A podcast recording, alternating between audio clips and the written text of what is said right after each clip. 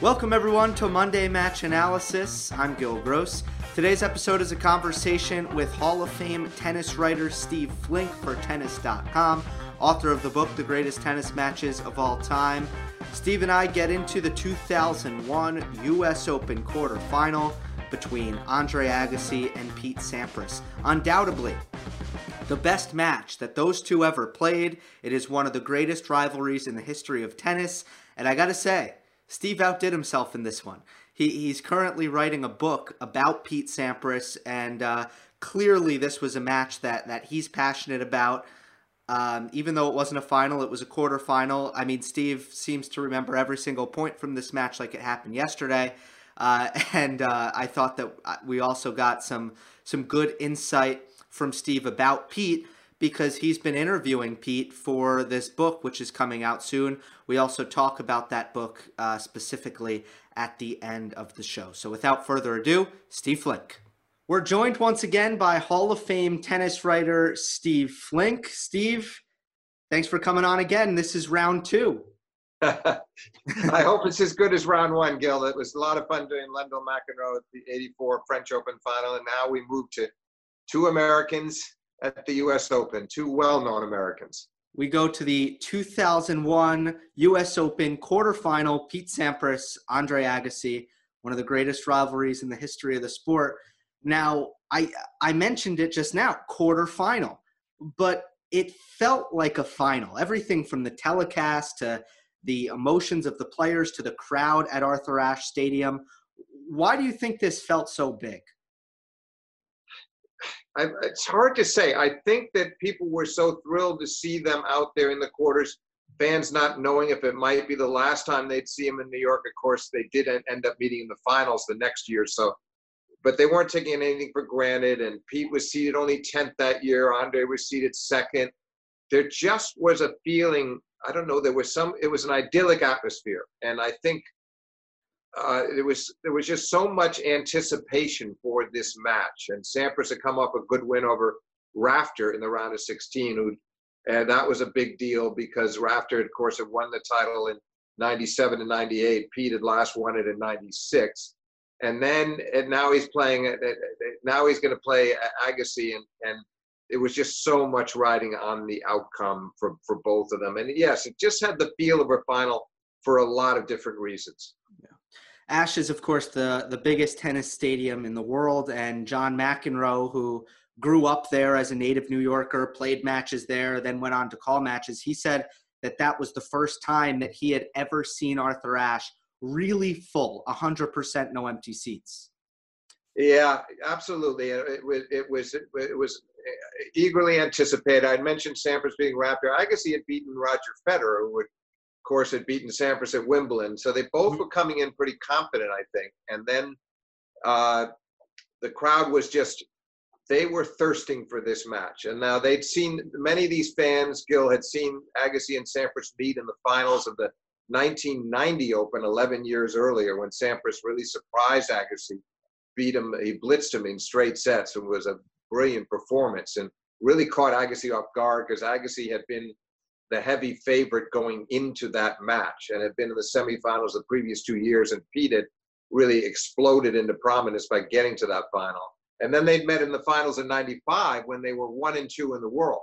That pretty much settled who was going to be the best player in the world for the year because Agassi had beaten Sampras in Australia, but uh, Sampras had come back to win Wimbledon. And this was the match of the year. They were on the cover of the New York Times magazine on the uh, right before the tournament. And that was one of them, probably their most consequential meeting. And now here they were again in the quarterfinals. In so that again points to why it felt like a final. They played two finals there before. They were still two great players who were not were maybe slightly past their primes. You could argue, but they turned back the clock that evening. The other thing to mention, Gil, before we sort of start chewing on the match itself, the conditions that night were the best I've ever seen during that era pre-roof pre-roof because of course the roof was finally used it, it, implemented in 2016 it, that changed everything in the stadium in terms of wind there was always a lot of wind swirling around arthur ashe stadium in the old days uh, up until the that roof was put on. That changed everything. It became much more still. It took away most of the wind and it, it changed the conditions uh, decidedly. But on this particular night, for some reason, not only was it a clear and idyllic evening, there was hardly any wind at all. So it was really conducive to the kind of electrifying, high quality tennis that both players gave us. Yeah, absolutely. Uh, let's continue before we get into the match to go into the the background of each player. Sure. And again, we have a contrast in it's you know not not so much personality, although we did have that, but career arcs because Sampras was a, a model of consistency throughout the 90s, and Agassi had this extreme fluctuation where he drops out of the top 100 and and now he has this resurgence. He's up to number two in the world Pete is down to number 10. Uh, so let's let's hit Andre first. What do you what did you make of Andre's collapse and subsequent rise back up the rankings? Well, that was just the nature of the man, the nature of the beast. You know, he was a he was a more complicated personality who, who sometimes could lose his sense of commitment and sense of direction. His confidence could also uh, dwindle. It, it, it, it took a Sampras was more unshakable, unswerving in his belief in himself, while Agassi had sort of roller coaster rides up and down in terms of how he felt about himself and his game. So obviously the pinnacle was the 95 final that I was just mentioning to you when they were one and two in the world. It was after that. That was such a shattering loss for Agassi because he'd won 26 matches in a row coming into that 95 final. He had not lost since the semifinals of Wimbledon, and Sampras. Then he went, dominated the summer, won four tournaments in a row, but Sampras toppled him in the '95 U.S. Open final. So then Agassi drifted somewhat in '96. He he managed to stay in the top 10 in the world, but he did not have a good year. And then '97, it got worse, and eventually he, he he found himself in the fall of '97. That's when he found himself down to 141 in the world. Uh, that's the period you're mentioning when he went out of the top 100. And then he worked his way back up nicely in 98 and 99. He and Sampras played the Wimbledon final in 99, and Agassi won the French that year. So by the time that, and then in 2000, Agassi was, was going strong. And the difference, what happened in that period is that Sampras, who had in 2000 in Wimbledon beaten Patrick Rafter in the final for what was then the record breaking 13th major, he lost an edge of motivation after that. That was a record he'd been chasing that was really his prime purpose in, at that stage of his career. So between after Wimbledon 2000, despite reaching the U.S. Open final in 2000 as well and losing to a red hot Marat Safin, Sampras just was having trouble week in week out, tournament in tournament out, getting as up for his matches. But Agassi was on a resurgence. That's why he was seeded number two. That's why he had himself in that position. And he'd lost a tough five setter to Rafter at Wimbledon, and he was feeling uh, coming into the tournament He'd also won three in a row against Sampras, head to head, starting with the Australian in a very good five set match in 2000, and then two matches in earlier in the 01 season where he beat him both on hard courts, both in California at Indian Wells in the finals and again in Los Angeles. So he certainly had a reason to be quietly confident coming into that match. On the other hand, he knew full well that Sampras was a big match, big occasion player. That Indian Wells and, and Los Angeles were really not you couldn't pay, put them in the same portrait as you could the U.S. Open for Pete Sampras, and and so I'm sure in the back of his mind, Agassi always knew there was this, there was this, uh, there was going to be a chance that Sampras would sort of strike fire, that he would, he would find that inner fire within himself to play his finest tennis. Right, almost like a like a sleeping giant that, that's going to be at some point. Yeah, that's right. Almost like a sleeping giant. And he what he could. It was as if he could turn on a switch. He was really a, a remarkable that way. Agassi needed to feel like he was beating the pulp out of everybody. That's how that's how he got his confidence. Was sort of a, you know, a, a more typical winning tournaments, winning matches, doing it with consistency and feeling like he could do it again. While Pete could go, eh, despite the fact that he could then go off the rails and go down to 141 in the world. But when he was right, Agassi felt like, okay, this this I, I'm I'm groomed, I'm primed, I'm ready. And Sampras could be similar, but but he also, because of the nature of his game, Agassi, you mentioned the contrast earlier. Obviously, we had Agassi, who was the greatest baseliner in the game, the best return to serve up until you could argue now that Djokovic has surpassed him. Up until that time, definitely the best return to serve, and a different kind of returner from Djokovic in that he he guessed more. He went for more. He was really trying to knock the cover off the ball.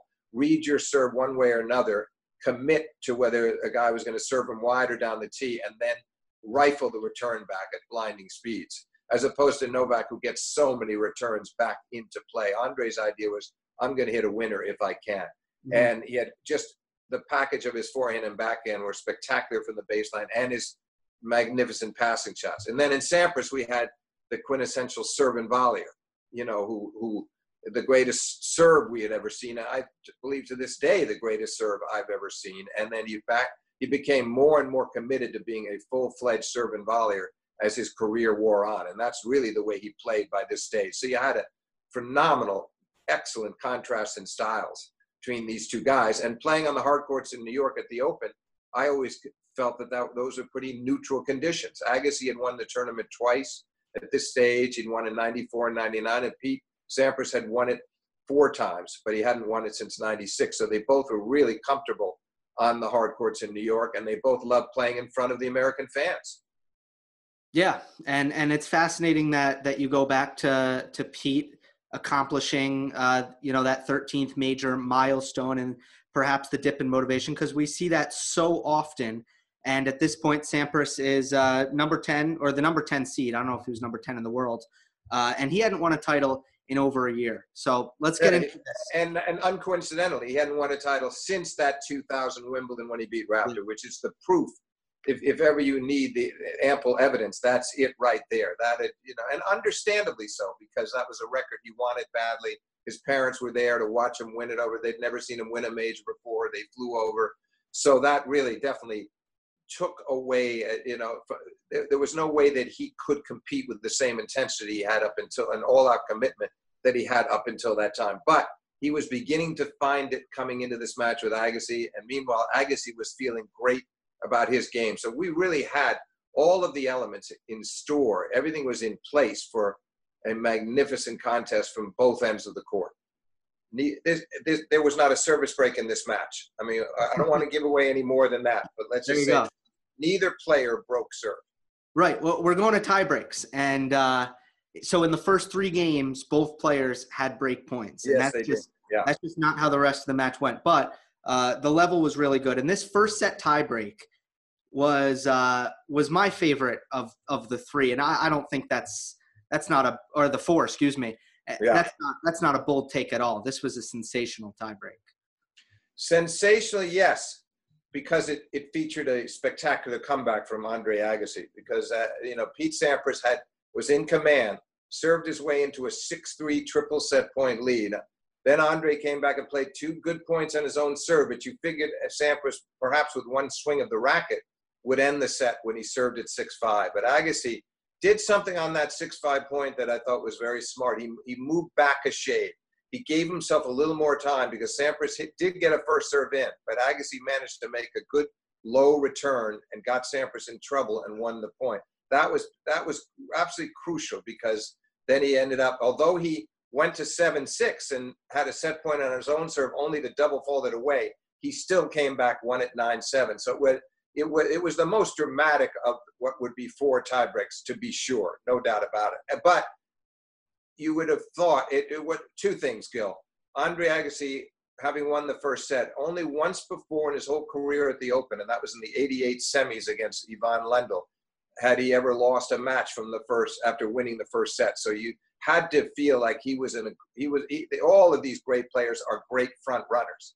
But Agassi, I think, felt like he needed that set even more than Pete Sampras did. Yeah. And I and you would have thought it, it, you you felt like it was going to be a big lift to him, and then you wondered how could, would Pete deal with it well, having come off three losses on the road to Andre, and knowing that he probably should have put that first set tiebreak in his pocket?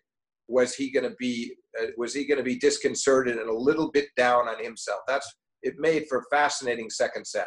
Yeah, and and the set point at seven eight, the the mini break that was ultimately uh, sealed it for Agassi was a forehand volley that that Pete would expect to make. It was yes, it was, he would. He would. He yeah. was there. He was there. It was not a. It was a relatively low volley, but he was right there. And and he just. I think at that stage he was a bit shell shocked, a little bit surprised to still be uh, to having to fight to stay in this breaker instead of having put it away. Who's to say? And the crowd was all they were exhilarated, and Agassi was highly charged. Probably a lot of factors led to that missed volley, but no doubt about it, it was an errant volley that you wouldn't normally see from Pete Sampras. Yeah, so a couple of players, uh, or both of them, I should say, making some uncharacteristic errors because Agassi did double fault on on set point. Well, he rushed himself when he got to set point at seven. He was so he was so enervated and so inspired, having come from triple set point down to that. Yeah, you could see him rush himself before hitting the second serve. You could feel it coming. The and, point, and then he comes right back with an ace on the next point, which yes, I thought yes, showed the poise that he had that night. And the point before at, at six all was this incredible defensive lob by Andre. So it looked yeah. like certainly losing the point. So at this point, the crowd was well, going. It was a sky. It was a sky sky high lob that I yeah. think Sampras was convinced would go long, and he retreated. He retreated, but it was the kind of ball that you normally would see land about a foot or two over the baseline. And when it stayed in, then Sampras was suddenly forced to: Do I really go for this overhead on the bounce, or do I play it safe? And he was he was definitely uh, uh, out out of sync when he when he hit that smash. Yeah. So you know that that that tiebreak was was so special. I promise we won't go point by point like that for for most of them, but that was uh, very important. Now, as this match progressed through the second set, it was very clear that Sampras, you know, he was he was serve volleying on serve. So when he was serving, getting to the net wasn't a problem. But on his return games, he was really passive. He wasn't forcing the issue. He wasn't coming up after the return like sometimes he would do. Well, and, you know what? There were stages later on. There was more of that. later on, he did it. Yeah, later on he did. You're right, but part of it too is that all through that match, Gil, Agassi's backhand passing shot was about as good as I've ever seen it. it. You know, the chip had to be perfect to force him to miss any of those passing shots. And I think Pete was aware of that and might have made him just a little hesitant at times to come in. Not to mention, Agassi also kept his first serve percentage up well into the into the mid 60s, and that was also very helpful. That Pete wasn't getting quite enough looks at second serves, and in turn, he was so aware of how good Agassi's first serve was that night that it put him put him under a little bit more pressure than he expected to be, I would say, because it was a particularly good serving night from Agassi. Yeah, I mean, he's got to be one of the worst players in history to try to chip and charge to the backhand. I mean, it's yeah. Well, and that's the problem. And then you're not really going to come in much on his forehand either. You know, it, it, yeah. it, it's a dilemma. And there are there were other matches like the 2002 final.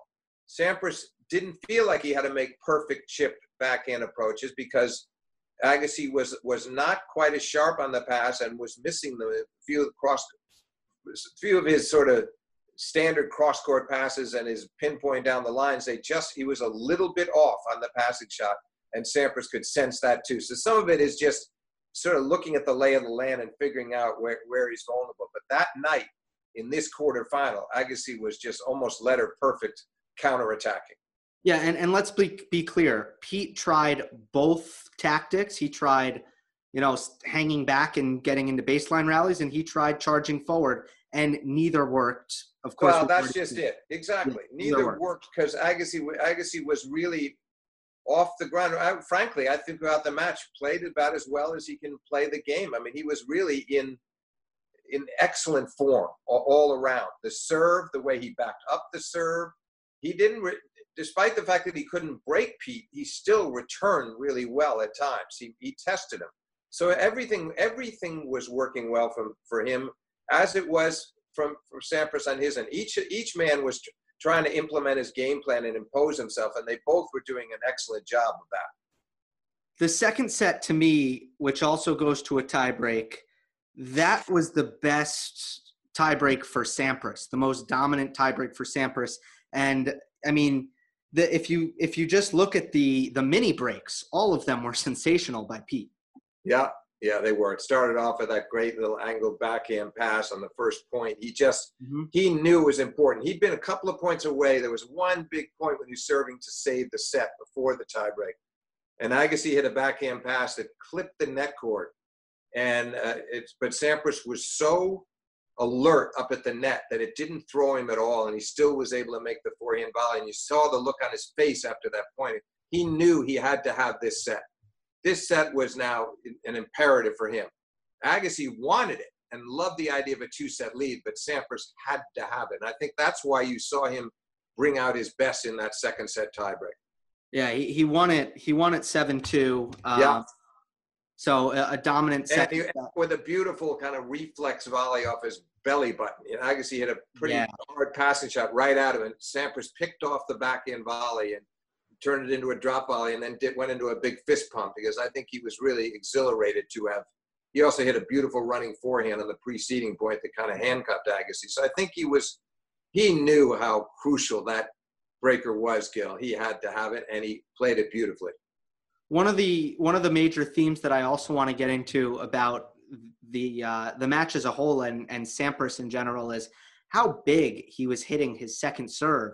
And I think you see with a lot of the the biggest. Did you servers, call it? Did you call it a second serve?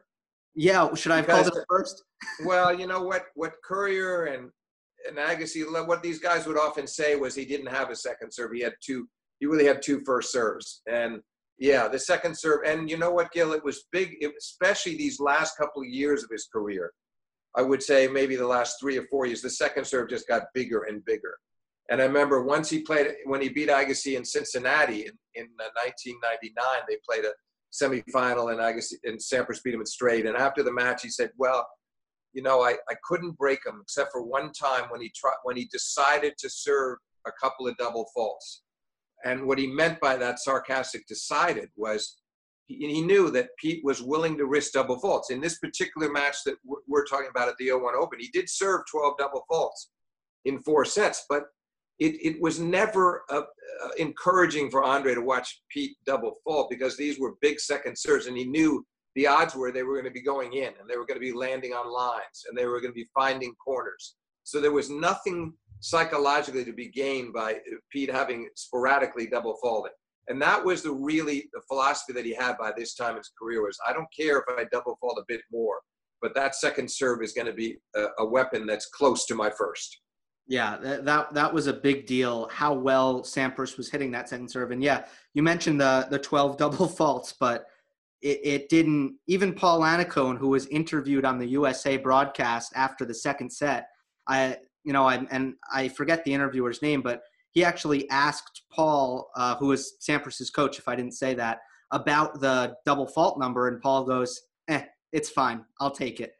Oh uh, yeah, well, it wasn't. Right. No, I think he encur- I think he encouraged him. Not that he had to encourage him, but it was yeah. By this stage, Pete Pete's the whole thing was he really wanted to be very intimidating with that second serve, and it was nothing reckless about it because to hit it as hard as he does, point in and point out, and serve ten, serve twelve double faults over four long, tough sets, there's nothing that's that's really not a bad stat, given the number of free points that he won with the second serve, which was so devastatingly potent. Yeah. Sampras saves break point in the third set at one all with uh with a serve and volley on a kick serve, kicked it into Andre's body and uh, came in and finished a backhand volley for a winner. Yeah. And this set ultimately also goes to a tiebreak. Um, this is a tiebreak that I thought Andre was a little bit loose, and he, there were some errors. Well, you know what, Gil? That was just that you, you could argue. You could argue that he was a little bit tight as well. Yeah. When you say loose, there's a fine line sometimes between too loose and too tight. I think he was feeling it a bit now. You could argue it either way. I just think at this stage he was feeling it. He knew that knew the momentum was with Pete.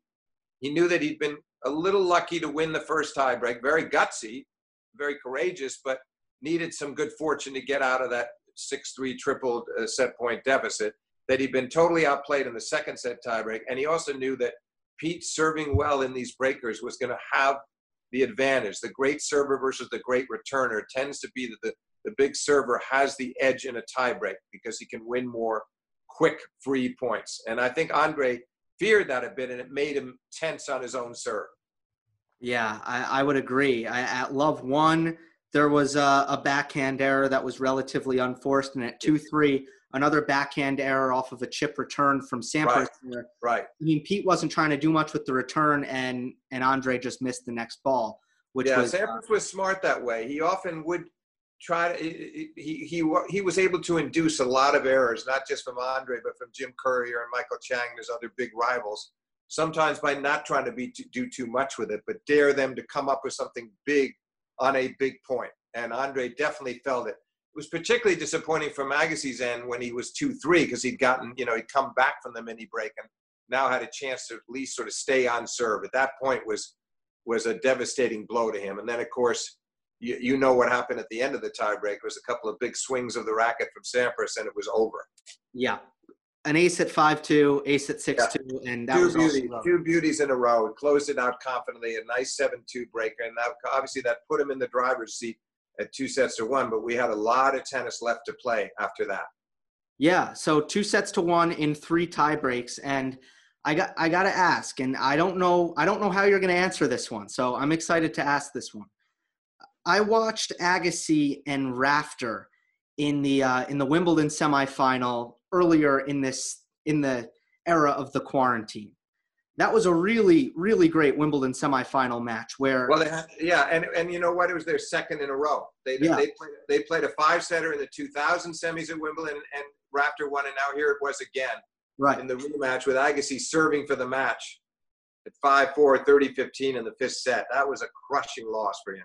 Yeah, I thought Agassi was the better player all throughout that match. Well, and he thought he thought so too. But yeah. you know, it's about big points. It's about closing matches out. And of course, it, even though he was a much better server by that time in his career, as he showed against Pete in this match, he he wasn't a he you know he didn't have the luxury of Sampras who could serve the aces and also back it up impeccably, or the the classic kind of uh, methodical serve and volley type game of a rafter. So Andre you know, he got a little bit nervous there. I thought at, when he served for the match against Rafter.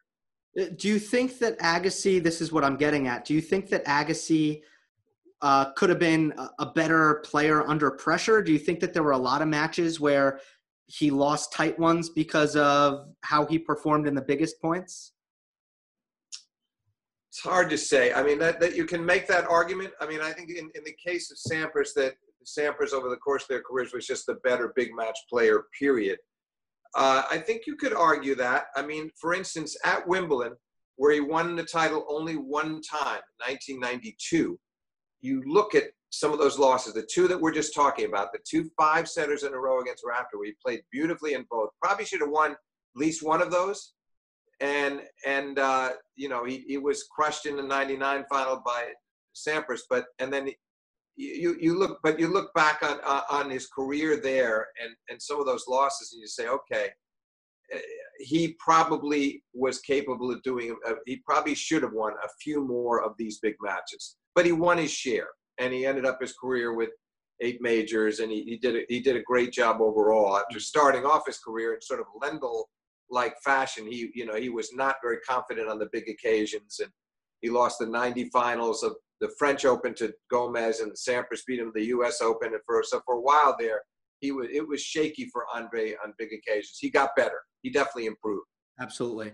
And and Sampras is kind of on the other end of that. He was so famous for coming through under pressure, maybe the most clutch server of all time, perhaps. I want to yeah, ask no, you. About, I don't think there's any doubt about that, but also just clutch player. Yeah. It, it, was more than just the serve. It was the mentality and the big point. And he just, he just, you know, I, it's funny. In the course of, I talked to him a little bit about him doing this book uh, called uh, Pete Sampras Greatness Revisited that will be out soon. It's, uh, it's waiting to be printed at this point, but it should be out in time for September if we have a U.S. Open. But I talked to him a little bit about this whole notion of choking because he so rarely choked, if ever. I don't think I've ever seen anything quite like it. There were some matches where he got tight, but he still ended up winning them. One match against Guga Kuerten in the finals of Miami in 2000, where he, he needed seven match points to close him out in the four set tiebreak after leading 6 2. And it almost got away, but it didn't get away. So I, I think you could say that the, the, the, the greatest clutch player, certainly of modern times. Yeah. What about the tactic that Sampras employed often in terms of sometimes giving up return games and sometimes he wasn't one of those players like a Nadal or a Connors who gave 100% on every point. He had some energy conservation that that he would generally go to. Um, and I think that's one of the reasons why, or or maybe that contributes to the uh, number of tiebreaks he played. And but why do you think? Why do you think sometimes when it was two all and he was down 30 love on on a return game, he just when he got a ground stroke, he went for the winner. He didn't want to do much running. He wanted to conserve his energy. Well, yeah, you know, you touched on it. Some of it's conserving energy, and some of it's yeah, waiting for that opening, waiting for that opportunity. It would obviously be very different attitude when he got you down love 15 or love 30. Then yeah. he was going to try to apply the pressure, and, and all the players knew if he broke you once, the set was almost certainly over. He knew that too. So, and he also had belief in himself in tie breaks, Gil. That was another factor. There were a lot of things, but yes, he he didn't feel like he was going to be Rafa or Andre tried to play every point with full brimming intensity. That wasn't Sampras's way. So yes, if he got behind, that was something, of course, that Pancho Gonzales did too. The, the great American player, uh, you know, who uh, Pancho, one of the great dominant forces in the game in the 50s and 60s, and he and and uh, U.S. champion in the late 40s. Pancho would do the same thing, as his attitude was: "You're not going to break me, but I'm also not going to bust my gut trying to break you if it's not necessary." I think it was very smart, to tell you the truth. You know, it's sort of know, knowing when to strike. Sampras right. knew knew when to strike. Yeah, it, it definitely worked, and you know, it it was so much harder, I think to hold serve against Sampras at four all and five all than it was at love all and, and one all because he just he upped his game. Well, the, the evidence is right there, Gil, because when he played Andre in the Wimbledon final in 99, you know, and he's won the first couple of sets. He's got him, he's two sets to love, and, and suddenly at, at five all in the third, he gets the break and serves it out. There's a good example. US Open final of 95, same thing. Two sets to one up, Five all in the fourth, it's getting a little tense. He breaks and serves it out. And U.S. Open of, of 2002, the next year after this match, not 7 5, but he got the break at 4 all instead of 5 all. He got him the break at 4 all and served it out. So he really had a knack late in sets for coming up with those critical breaks. Now he doesn't do it here. 3 4, um, Sampras faces break point at 30 40. He hits an ace. And then Andre. Now keep in mind, keep in mind, he loses that point. Andre is going to be serving to bring the match into a fifth set. So that was yeah. a monumental point. Big ace, and then two more big serves for the hold. Uh, yeah.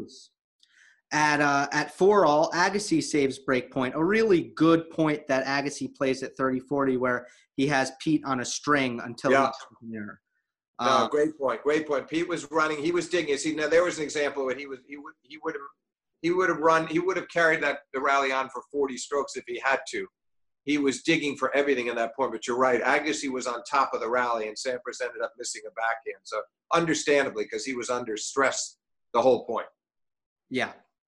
Um, five six, another really really great hold by Pete from Deuce. He hits an ace on a second serve, which just has to be frustrating, and then uh, a really incredible half volley um, to send that one to a breaker.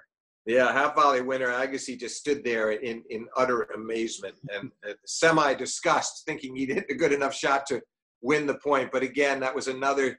It, Sampras might not have come up with that shot at two all, but this was okay. I have to get to the tiebreaker here. I got to try to finish this off. And yes, he came up with two beautiful points in a row with the ace and the half volley to get into that breaker. All right, fourth set breaker. No breaks have served so far. Are we going five, or uh, or will Sampras advance to the semifinal? They trade mini breaks early. Three four is the crucial point. Andre is serving, and it's almost like he wanted to do a delayed serve and volley, and he just got caught in no man's land. He then kind of half volleyed it back to Pete looked to retreat to the baseline. Yeah, he did. He down did. the line backhand was wide open for Sampras. No, he knew he was dead. He knew he was dead. It really didn't matter whether he, whether he came in or retreated. He was dead. You know, because the half volley was too weak. And Sampras, when you give him that kind of time off the backhand and the ball's not up high on Sampras's backhand, he can be deadly with that shot.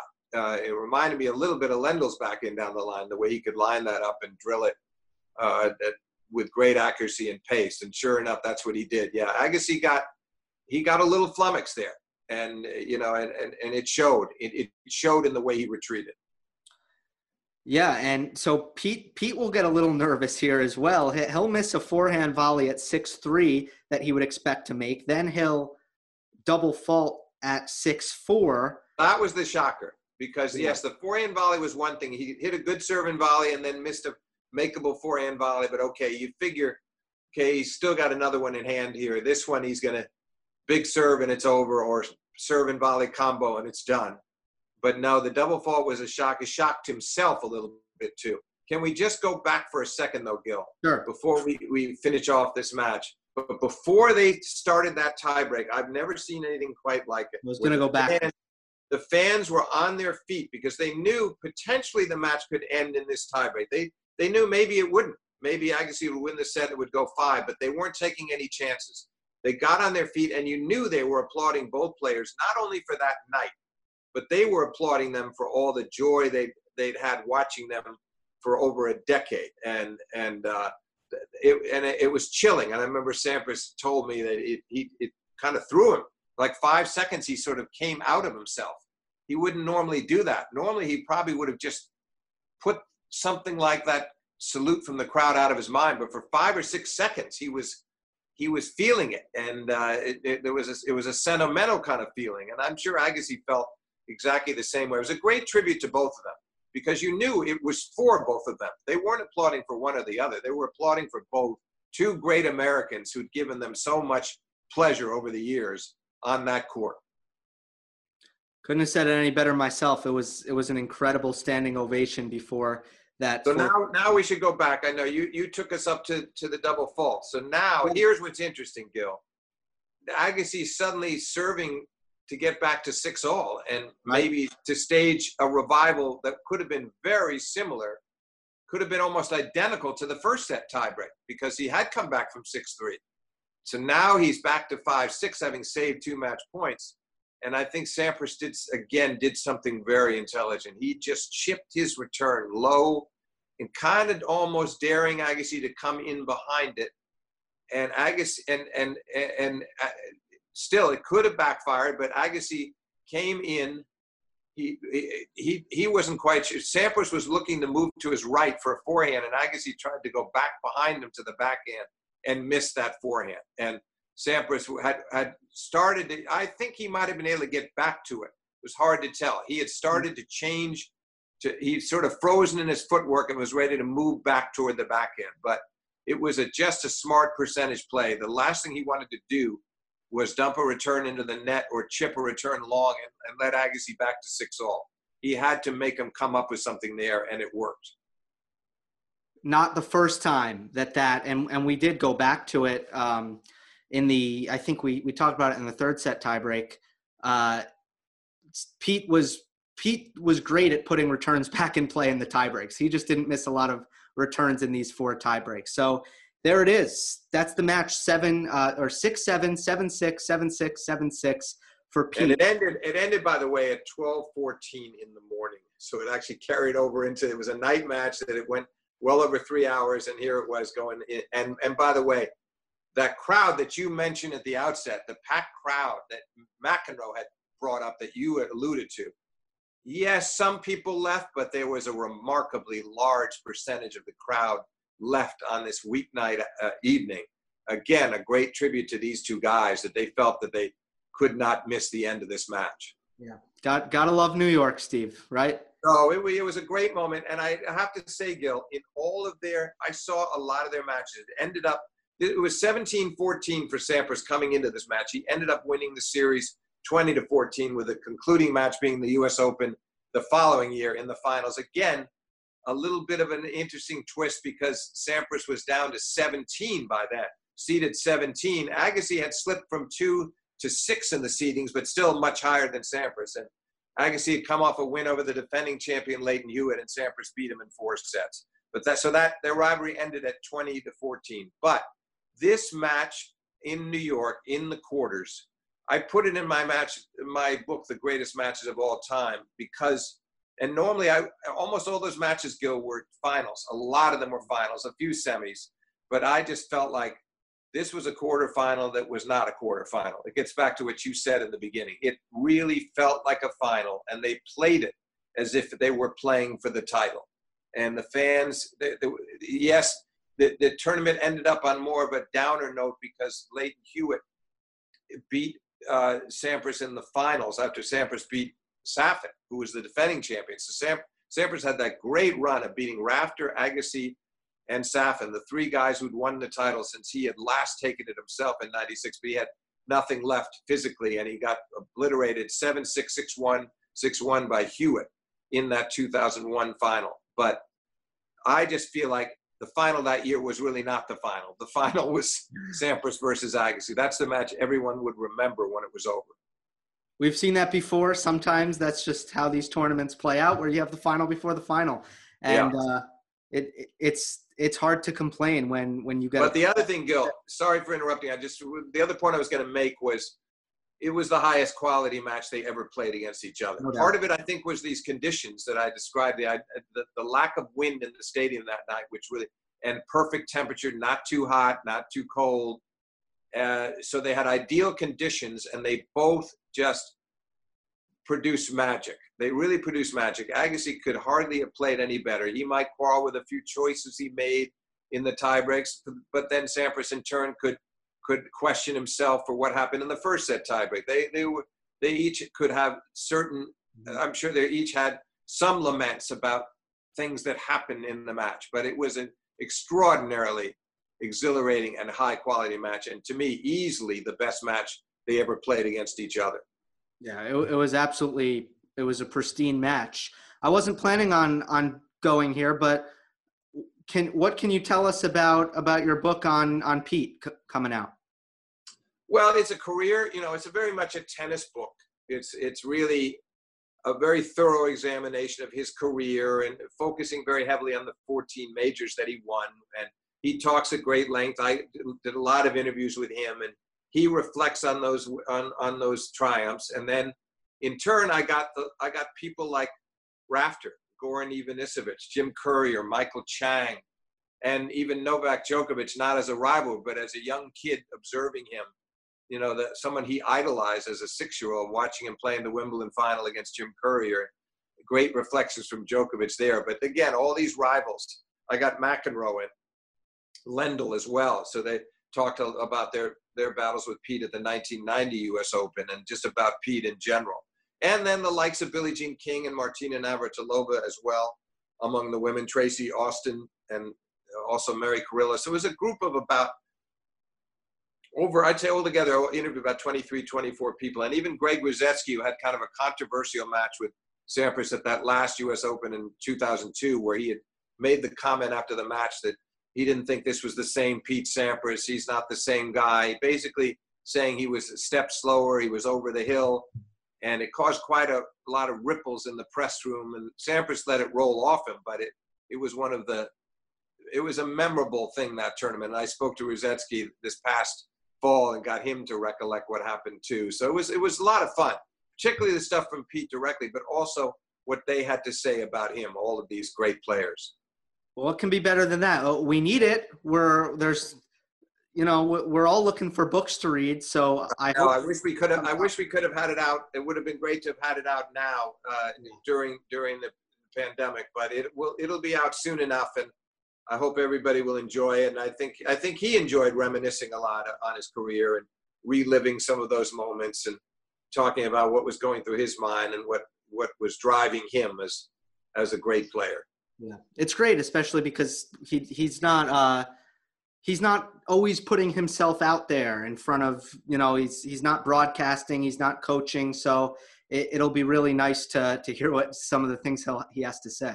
Yeah he doesn't have a need for that. There are a lot of people in the game for whatever their reasons good for them who who really want to stay in the game and still be seen and be very visible whether they're coaching or commentating whatever it might be. He he's never had a need for that. If the right opportunity came along i think he would do it uh, but I think he's very comfortable with his family life in California, and and uh, it, it, makes him a little different. And you're right. Hopefully, it makes people all the more eager to hear from him and to read what he has to say in this in this book.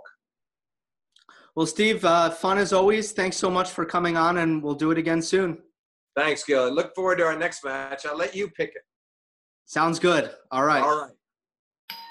Our house is a mess. Come on in. I'm Amber Wallen, internet comedian, plant queen, and host of your new favorite podcast, Fly on the Wall. Okay, that's pretty presumptuous to assume that this is going to be their favorite podcast, by the way.